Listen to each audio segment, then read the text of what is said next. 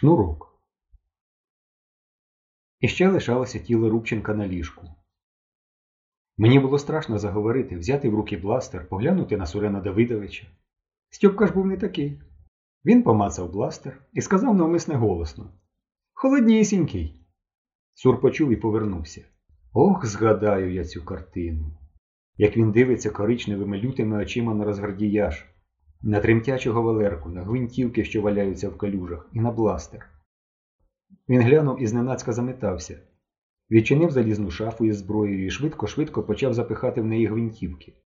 Потягнувся по бластер. Стьопка перехопив його руку. «Це спуск, Сурена Давидовичу, оці крильця!» Сур почав міцно терти скроні. Тер із злістю довго. Потім промовив: «Звичайно, спуск! Отож, де шнурок?» Стьопка показав пальцем на підлозі. А я підняв. Чорний шнурок від черевиків, точніше два шнурки, зв'язані докупи. Всі чотири накінечники були цілі, стриміли на вузлах. «Розумію», – сказав Сур. «Гидуєш!» Взяв у мене шнурок і поклав у шафу. «Даремно все-таки гидуєш, Степане!» «Він зрадник», – мовив Стьопка, показуючи на Рубченка. «А ви його жалієте!» Я здригнувся. Поряд зі мною закричав Валерка. «Брешеш! Дядько Павло Татків друга не зрадник! Брешеш!» «Так, мій хлопчику! Степане, слухай мене! Якщо Павло Рубченко зрадник, то і я зрадник! Таких людей, як він... Він не тільки чесний воїн, не тільки хоробрий і добрий чоловік.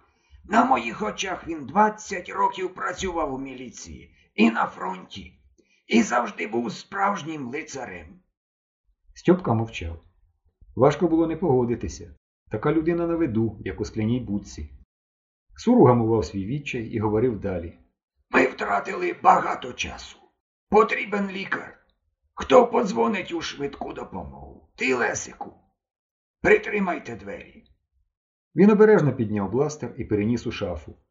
Замикаючи, двічі повернув ключ. «Ох, Остапович! Ох, Остапович! Краще б...» Він затнувся. Я знав чому. Він 100 разів дав би спалити себе цим бластером, тільки б не стріляти в друга. Він вистрілив, рятуючи нас. І, подивившись на нас, Сур підібрався, труснув головою, став зовні таким, як і раніше. Навіть погладив Валерку, як завжди, від носа до потилиці. «Так, тяжке становище. У швидку не можна звертатися. Стьопо, Альошо, загляньте в 4-й під'їзд, квартира 61. Лікарка Ганна Георгіївна. Запросіть її сюди. Що сказати? У нас поранений». Ми побігли. Стьопка на ходу сказав: «Правильний наказ». «Чому?» – запитав я. Він відповів: «А раптом ці вже на швидку пробралися». «Хто ці?» «З бластерами». «А навіщо їм пробиратися?» Стьопка тільки свиснув.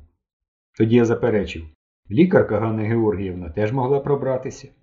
«Дивак!» – пропихтів Стьопка. «Вона пенсіонерка, вдома приймає. Бачиш табличку?» Я бачив. Квартира 61. Мідна яскрава табличка. Лікар Г.Є. Володимирівська.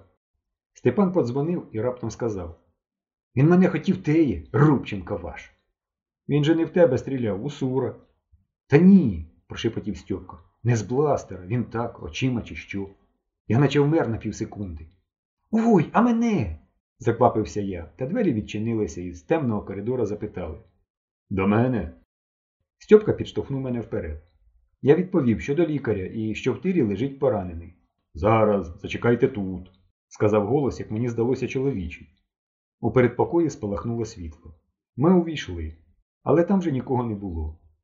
Ніби з нами розмовляв величезний годинник, що стукав навпроти дверей. Надзвичайний годинник.